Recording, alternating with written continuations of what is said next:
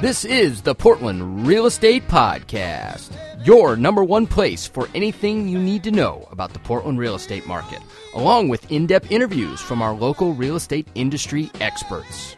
Now, without further ado, here are our hosts Tucker Merrihew from TTM Development Company and Steve Nassar from Premier Property Group.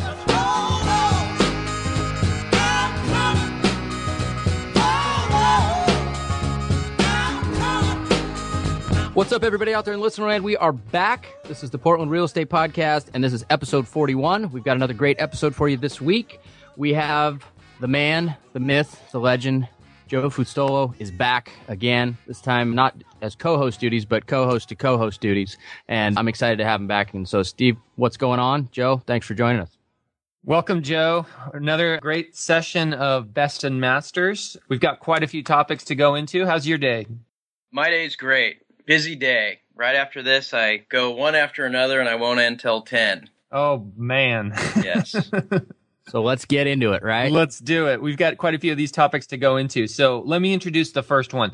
The first one is a little different than what we've done in the past in the sense that it's not an exact top thread, but it's kind of a compilation of multiple threads.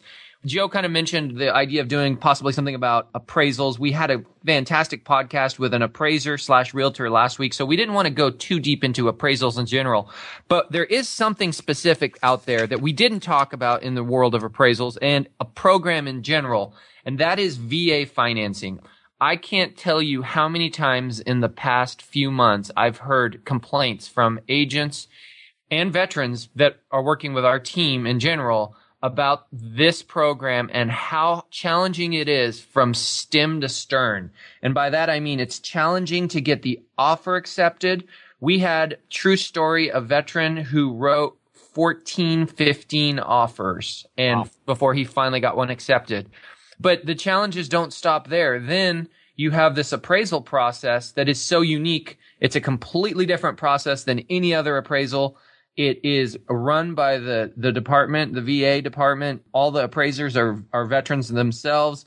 They tend to be a little bit policey in their mentality, kind of like, Hey, I'm, I'm protecting mothership, which is the VA. I'm looking for safety issues. I'm looking for challenges. I'm looking for problems. And beyond being policey and causing a lot of grief in that regards, oftentimes, which has given the program a, a kind of a bad rap, amongst listing agents. They also now are taking, we're seeing upwards, and there's been complaints about this in the masters group. They're, they're taking upwards of six weeks or so to t- turn these appraisals. So hence adding more challenges to getting these offers accepted, which just has really, really made this a, a, challenging program. And, you know, a lot of the threads and a lot of the comments are, these are veterans, these were patriots, these were people that fought for our country. Why should they be going through this process? What's your guys' take on that? Joe, how don't you kick it off? Well, it's true. Uh, the VA appraisers are out 45 days. I've heard cases of taking 60 days. And I have this mantra. It's about communication and setting expectations and setting a precedence. And this is between both brokers and both respective parties. If you accept a VA offer, the listing agent needs to let their seller know realistic timelines and this is part of it. You don't go to a fine dining restaurant and expect, you know, fast food delivery in 2 minutes. If you accept a VA offer, it might take 45 days or 60 days for an appraisal. That's all part of it. And you need to factor that into your decision. It's unfortunate that, you know, I have huge respect for vets and they're going out there fighting for us with the ultimate sacrifice of potentially their lives. And they're trying to use their benefits and they can't do it because they're getting steamrolled by other loans and the VA process is not where it should be. Hopefully this long appraisal timeline will counterbalance itself in the next year to two. I think they have like limited number of appraisers, right? Because I actually met the guy randomly two weeks ago when we were looking at a, a, double lot in Southwest Portland that the guy that owned it happened to be one of the VA appraisers that does basically from Portland all the way to the coast. And so they're spread really thin. I mean, he told me how many miles he drove a year and it was insane, like ridiculous, which leads me to believe that, you know, they just don't have that many appraisers that are hooked up and approved with the VA because he said all he does is VA work at this point. So I would imagine it's probably runs like any other big government organization, which is that they have moderately okay people in there and not enough of them. So it, you know, it adds to the turn times. Plus, you know, like me and Steve had a conversation with a great appraiser last week. I don't think you can up your fees with VA, right? They don't treat it the same way. So you No can't get any fees. sort of expedited service. Whereas, Yep. you know, in the conventional market, you can pay more and get it done quicker. So it, it kind of, you know, that's a nice feature, some people would argue, where you can't get that with VA. So you're just a number, right? It's like Mhm. going to the DMV, which Mhm. obviously sucks. And here's another point, guys. This isn't the only problem the VA is having. I mean, arguably, this is the least of their problems because, I mean, there's been scandal after scandal of hospitals that have issues, that have long waiting periods for these people who oftentimes were, were injured in, in the line of duty. There's been scandals about paperwork and all sorts of stuff. I mean, I just, while we were sitting here, I Googled VA problems and scandals and there's all sorts of stuff out there from in the Washington Post and, and various other news organizations. So one could argue that this isn't, you know, probably where they have their highest priority. Maybe a person who is missing a limb and can't get into a doctor's appointment to get some therapy or some rehab going is going to be a little bit higher priority for the department. But that said, it is something that the VA could fix if they wanted to and had the the means to. I mean, a couple things. I mean, they they would have to staff up, obviously, as we talked about on the appraisers. The other thing, the reason it's so challenging getting these VA transactions accepted is because they're 100% financing, and oftentimes the buyer slash borrower has no money of their own. So in this crazy market, if the appraisal comes in low, there's one person and only one person who's absorbing that difference, and it's the seller. So when you have any type of multiple offer situation, you're just going to automatically gravitate towards the person who has skin in the game and an ability to bridge a difference in appraised value. I think The they're VA also very like just sorry to cut you off, Steve, but I think it's important people know. Aren't they very limited to exactly how far they can go away from the subject property to pull comps? Doesn't it have to be within a half mile? It very well could be. I- I, I I, can't speak definitively to that. I thought But- that was one of the challenges back in my loan days. That and as well as the time closed. They Yeah. can't Yeah. go beyond three months or six months closed. Yep.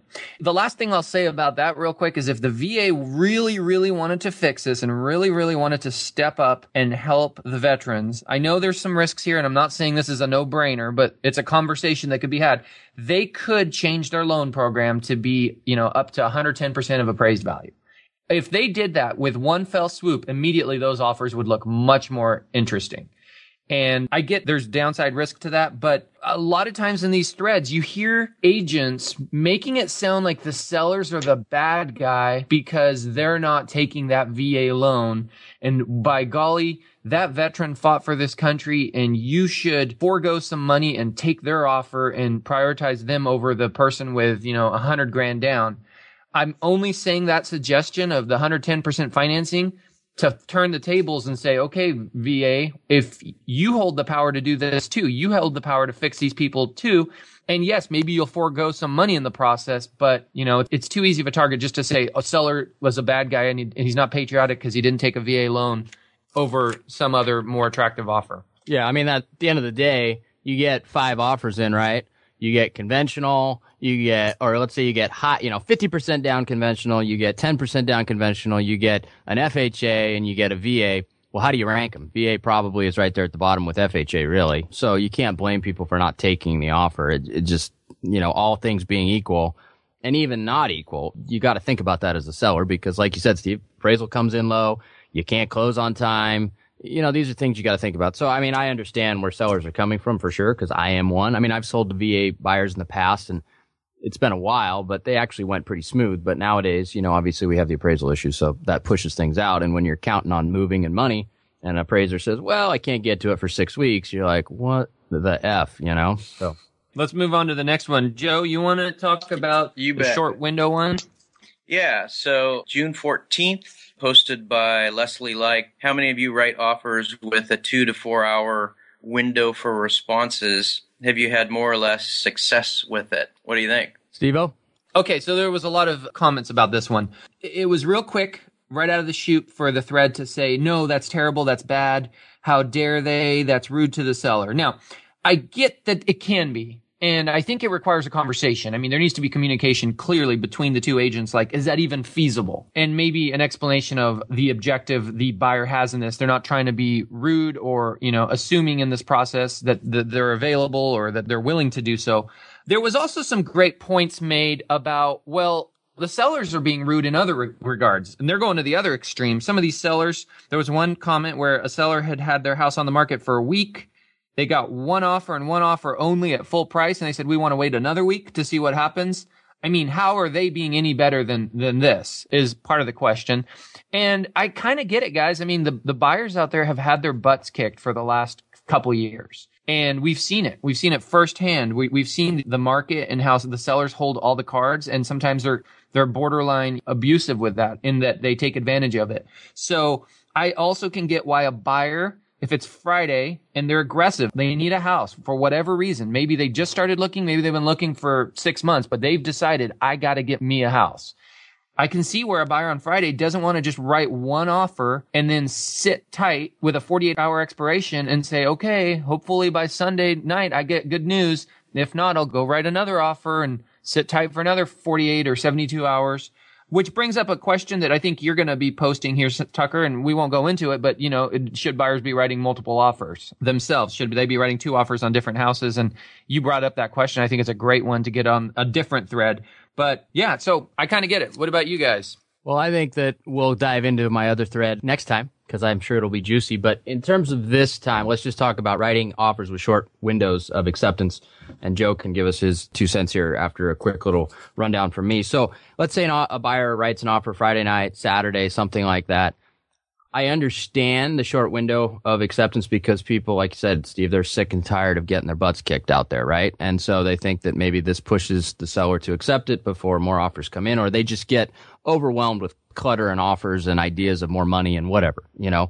Here's how I see it. I think it would be completely irresponsible for a listing agent to accept an offer over the weekend in a short window of acceptance like that if they cannot fully vet the buyer. And when I say fully vet the buyer, one of our processes is we call the loan officer every time. We want to validate that that pre-approval letter isn't complete and total garbage because you and I, well, we all know that they're, you know, not all loan officers are created equal. And there are some extreme idiots in this business, just like there are some extremely good people all across the board. Builders, realtors, loan officers, title people, whatever. And so we make it a standard protocol to call talk to the loan officer, verify the pre-approval letter, verify as much as we can about the fact that the loan officer has done their job right. And if the person's self-employed, they have actually looked at two years of tax returns. They've looked at their year-to-date profit and loss. They're not just taking a number that was written down on the application or not looking at this year's profit and loss because that obviously factors into the rolling average of their income. So there's things that are beyond the offer that have to be addressed if you're really doing your job right and looking out for your client before you can accept an offer like that. Now, if it's cash and they send over proof of funds, which they should, if it's cash and if they want a two hour acceptance, well, hell, there you go. Bam. Easy peasy, right? But if you expect a two hour acceptance and the listing agent cannot get a hold of third party loan officer to talk to them over that period of the weekend, which a lot of times people are not available, I don't think you can hold them to that. I think it would be irresponsible to accept it. But Joe, what's your thoughts? First, talk about kind of my strategy for listings. If I list something in a sexy part of town and it's a great price, and I usually try and launch on Friday in the morning around 10 a.m. That way, all the syndicates get tickled out there in Zillow, Trulia, Realtor.com land. And if I know I'm going to get multiple offers, I try and put a timeline for Tuesday evening or Wednesday morning. And that does many things. That runs the full weekend for my sellers, makes them happy and it gives me the opportunity to have a broker's open house. So the buzzwords on this thing for me is always communication. You know, if you're the listing agent and the selling agent have good communication, another buzzwords are realistic and reasonable timelines. And what defines realistic and reasonable is that no one wants to be leveraged, right? If you list something on Friday at 10 the first person that looks at it sees it at noon, writes an offer and says, okay, this expires at two, because if we don't get it, we're going to buy another house. That's not fair to the seller. I have recently just gotten contract with someone. They were on the market and they got an offer after about a week's time. And once they got that offer, that's when they set their deadline and they set it out about a week. And what it did is basically pissed off the people that wrote the offer and they pulled it. We submitted our offer and it got accepted. So the buyer doesn't want to get leveraged like here's my offer you're going to hold it out there like a big juicy steak for everyone else to come in but the seller doesn't want to snub themselves because you have to give everyone ample time to check it out with their buyer. I mean, no matter what you do these days, someone's pissed at you, right? If It's you true. if you accept the offer right out of the gate, there's a million brokers who are mad that you didn't give them the opportunity to show it over the weekend and So true. and vice versa. If you don't accept it quickly enough, then they're mad at you for leveraging. So Absolutely. it's all about communication, realistic, reasonable timelines, and making sure no one's leveraged on either side. Yeah. Hey, and I've got one last thing to add here. And I'm not saying that this should be done across the board. What I'm kind of saying is it is a club in your golf bag that may have a time and place to be used. I've seen it used effectively. It's been used on us. Buyers will come in first day on the market on a listing. They come super strong on an offer that expires that night at midnight. And the sellers have scratched their head and gone, you know what? Bird in the hand is better than five in the bush. We don't know what the weekend brings. And if these people are seriously going to walk away from this without us accepting it quickly, then we're not willing to risk that. So it can work. I do agree communication is best. I think a conversation should be had between the buyer's agent, just something along the lines of, Hey, here's kind of what we're going to do. We're going to give you a super, super strong offer. It's going to have a fairly short expiration. Are your sellers around? more than anything, that's that's what it comes down to because you could be just wasting a lot of time if if that's not even feasible. So there you have it. Yeah, I think that's a good point to leave it on. So let's move Yep. on. I like it. Let's see. The next one is Steve. Why don't you take this one and read it, and then we can go from there. So this one was posted by Matt Clays, and it says, "When did it become the norm to email every price update, new listing, open house, etc., out of the entire RMLS? I receive emails all day long from brokers from all companies telling me about their new listings or details and changes to such. If we were all to do this to each other, the results would be disastrous. I understand that we're in sales and we're supposed to promote our listings, but doesn't RMLS do this on their own? Is this just a standard practice now? Should I get on board and start doing it also? So it's it's basically talking about the e-blasts, and I think Joe called it e-bomb, email bombing. And it's a very valid point. And I think there's a lot of different schools of thought and opinions on it. I'd love to hear Joe's. Go. So people who are repeat offenders and email bomb me all the time get blocked. it's that simple. Now, I opt in for a lot of things like the PMAR Google groups. I opt in. Every once in a while, I get an email that I see something, hey, this will go live on Friday and it's Wednesday and you know about it in advance. That's terrific. I recently called a person who sent me the same house about eight times. I called her and I said, Gosh, I understand you're trying to do your job, but I have seen the same house about eight times within a two week period. And I said, I know it's there. Please stop waterboarding me with this friggin' house. and then I called PMAR and told them too. And, you know, she apologized and we had kind of a good conversation. She didn't think of me as a jerk and I didn't think of her as an annoyance. It was just kind of passing along good information. You must not have talked long enough then. Yeah, maybe not. so I welcome listing updates, but there's two pet peeves I have. And I warn my buyers when I set a prospect profile and realtors who go in Friday and they do a data change and they change it from fabulous view to gorgeous view and then they save it. They changed an adjective. It registers as a data change in the remarks and it kicks it out to those people that match or the people that do the $1 price reduction. Oh, know, those are my Friday. favorite. Yeah. I hate It's like, that's not fair. It's terrible. Stop it. If there was a way to block you from life, I would, but I can't. So there should be that button, maybe. There should be that. Yeah, it should be a trigger. yeah. But another pet peeve is when you do send this out, even if you don't email bomb people, when you send it out, for the love of God, please make it complete. Don't send out the listing to realtors like the same thing you send out to buyers, right?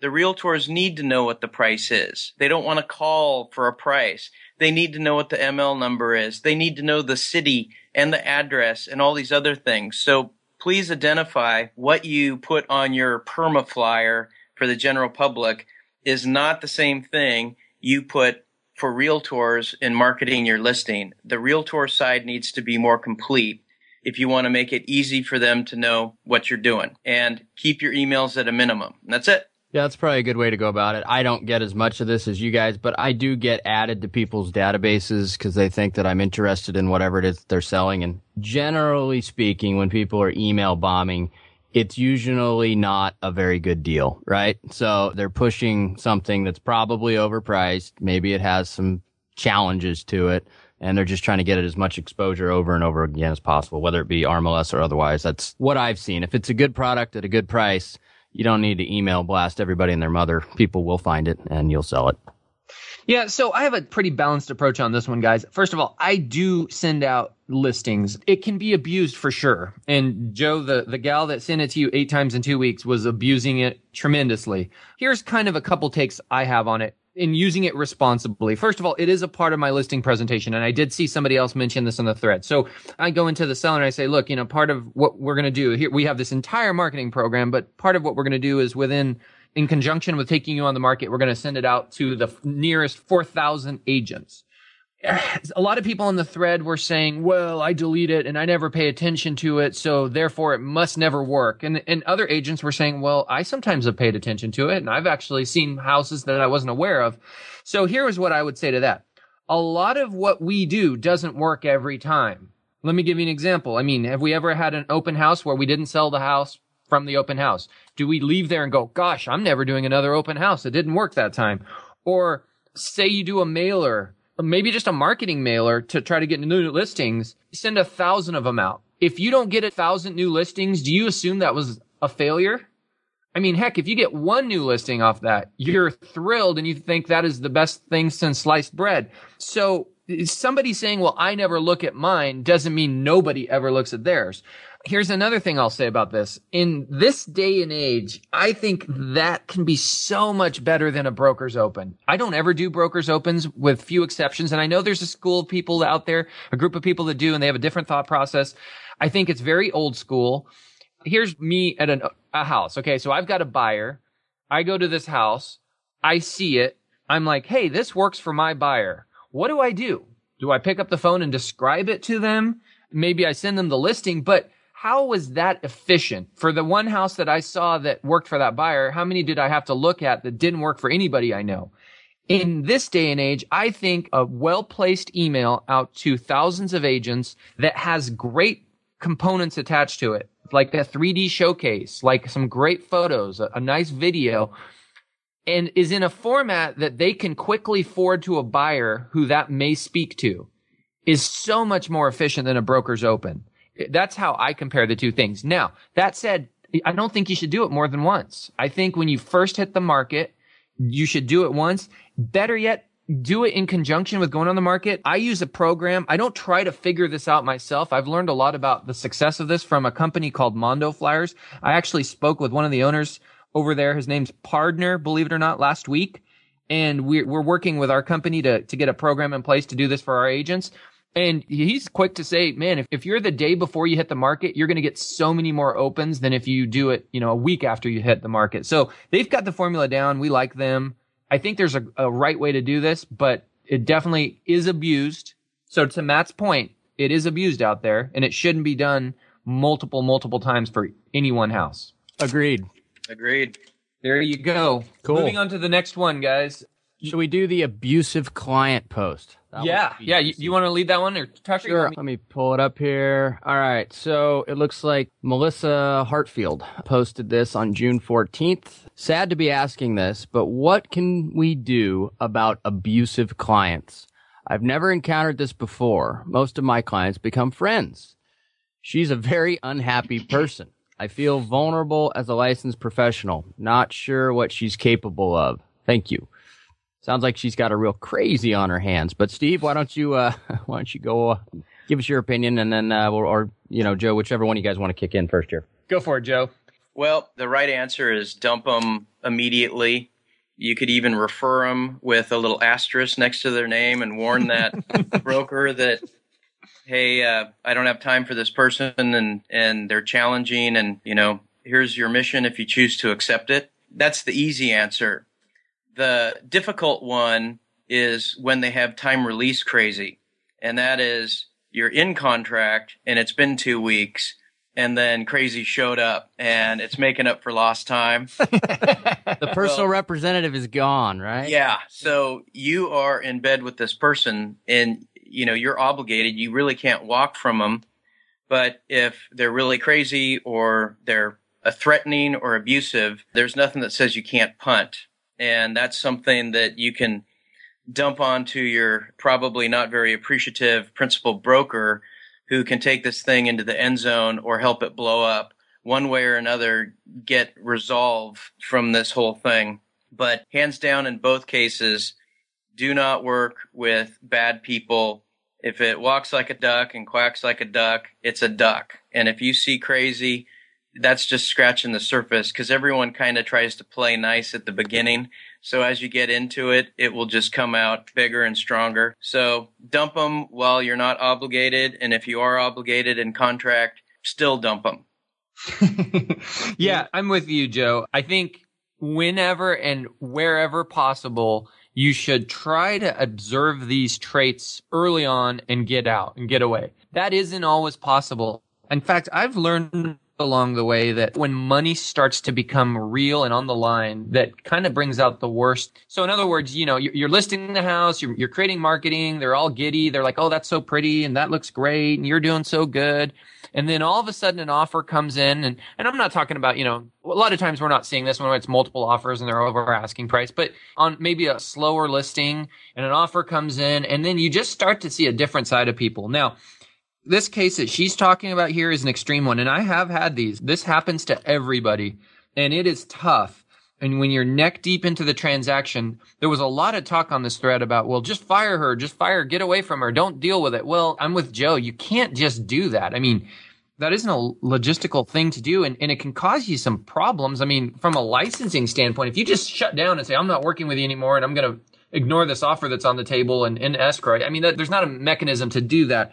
Some of the best advice I saw in this thread was, and I loved it, have someone on the phone with you during your conversations, preferably probably your principal broker. If it gets to the point where they are incredibly abusive and they're just tearing you apart, tell them, I don't feel comfortable anymore talking to you alone. I'm going to conference in my principal broker for every conversation. I bet that neutralizes things to some extent at the very least, the principal broker can can chime in as needed and say, "Hey, hey, you're you're out of line. That is not an acceptable way to talk to my person." I think that's a great idea. I will tell you, being on a team, I've benefited from that over the years when this happens. It's one of the things I love about being on a team is you're never alone in this situation. For one, if nothing else, you have people that are sounding boards. You can get off the phone, you can vent to them and you say, I can't believe what happened listen to this. And it just makes you feel better in those situations that you're not, it's not you against the world and this person. Oftentimes with a team, we'll have two of us on the phone, me and one of my listing agents or on the buy side buyer's agent. So it does help to involve other people in the transaction when possible. Yeah, I think that you're probably right about that. I would say that this seems to happen probably more to the softer personalities maybe out there. You know, we both of us were on the the loan side of the business for a while, Steve, and at this point, I'm on that side of the business where I just don't really have to be nice if I don't want to anymore, which is kind of nice. I, I, like that. You know, I used to have to be nice to everybody all the time because we were, you know, it's just the nature of the game. It's quite freeing to basically be able to tell somebody they're an a-hole when they're an a-hole. It's, it really is. But beyond that, you know, I think that sometimes people like to push harder with people they know they can get away with it with. You know, they like to say things that maybe they wouldn't say to people that, you know, kind of set the precedent or the bar in terms of, you know, how you should interact. My guess is that the gal who, who posted this is probably a very nice woman and she probably just got hooked up with a very angry, um, lady that just has a lot of unhappiness in her life. And so she's kind of taking it out on her. So, you know, I think if you are going to take on a client like this, and from what I can remember back in the day and what I would do now is you just kind of have to you know, draw the line in the sand, right? And if they want to abide by it, abide by it. If not, then, you know, move along, you know, bye. See ya. Now, obviously, Joe has a good point. Sometimes crazy doesn't pop up until you get into the inspection period and, and emotions are flying and, and crazy starts going, Hey, I'm here. Let's party. You know, that can be challenging, but I think you just have to really, you know, that's when you need to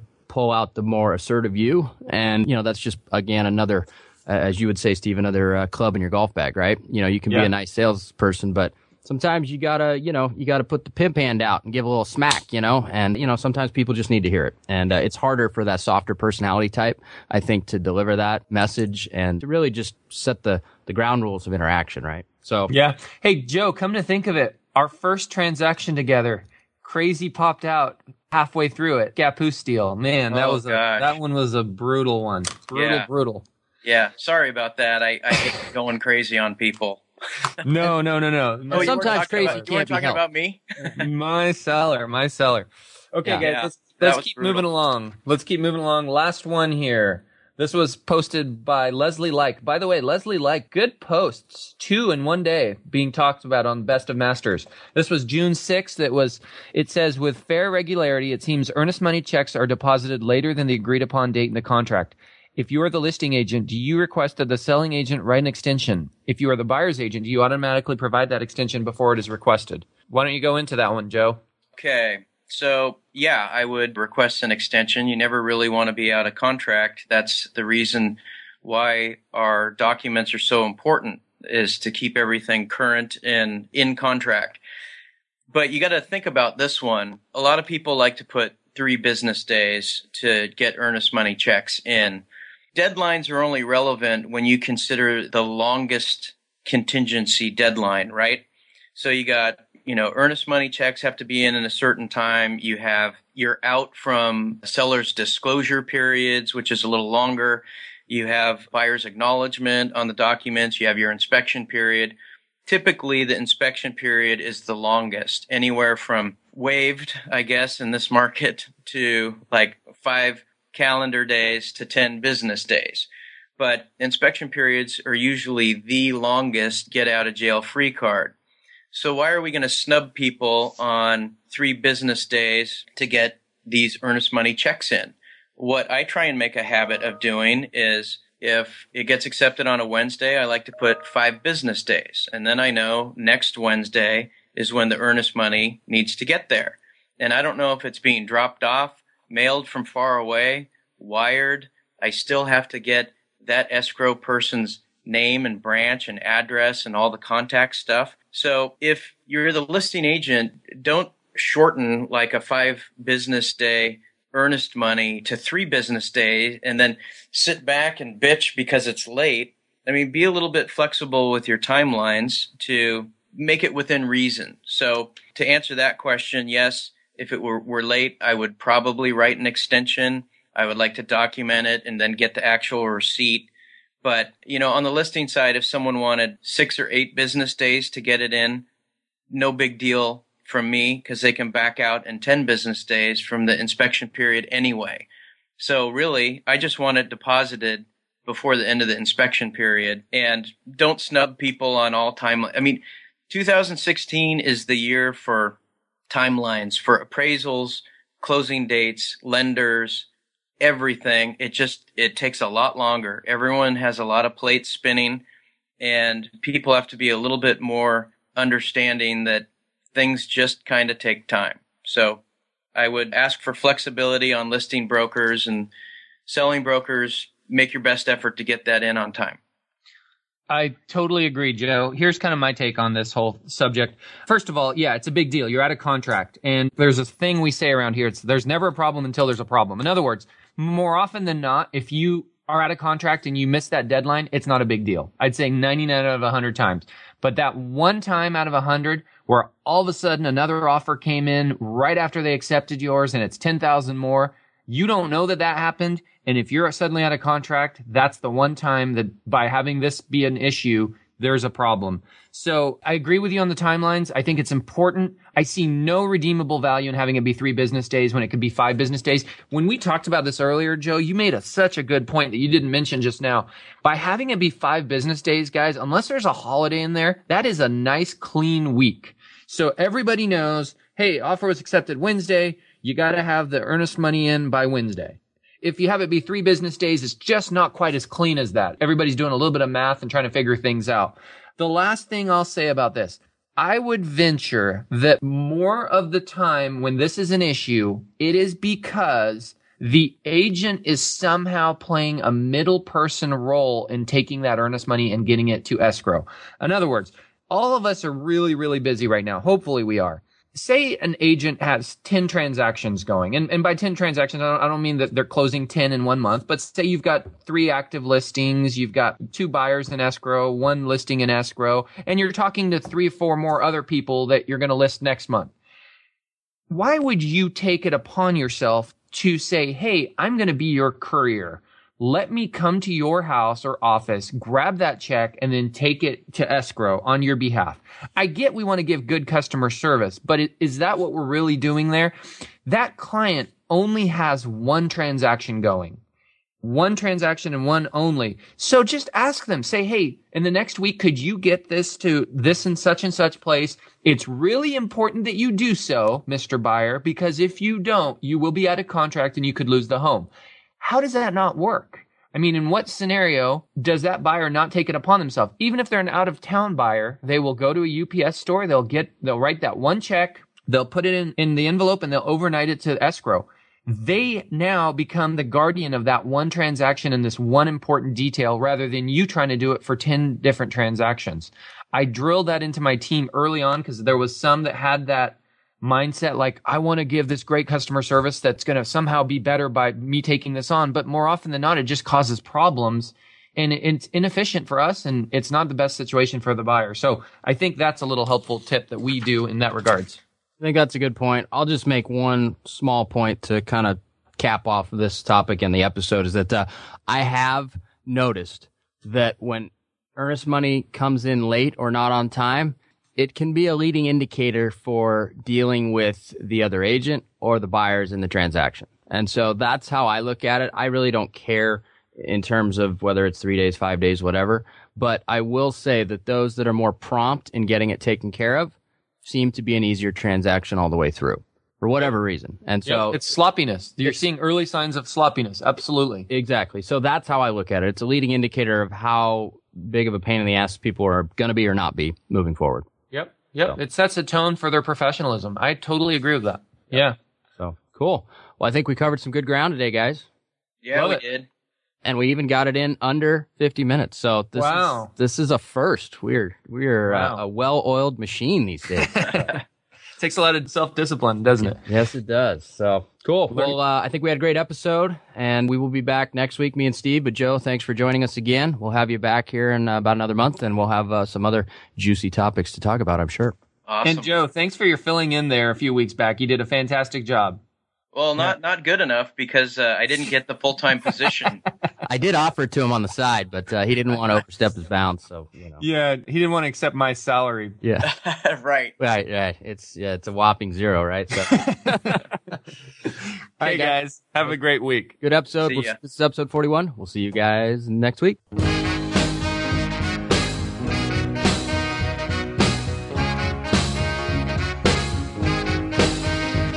Thanks again for listening to our show, and make sure to tune in next week for another great episode of the Portland Real Estate Podcast.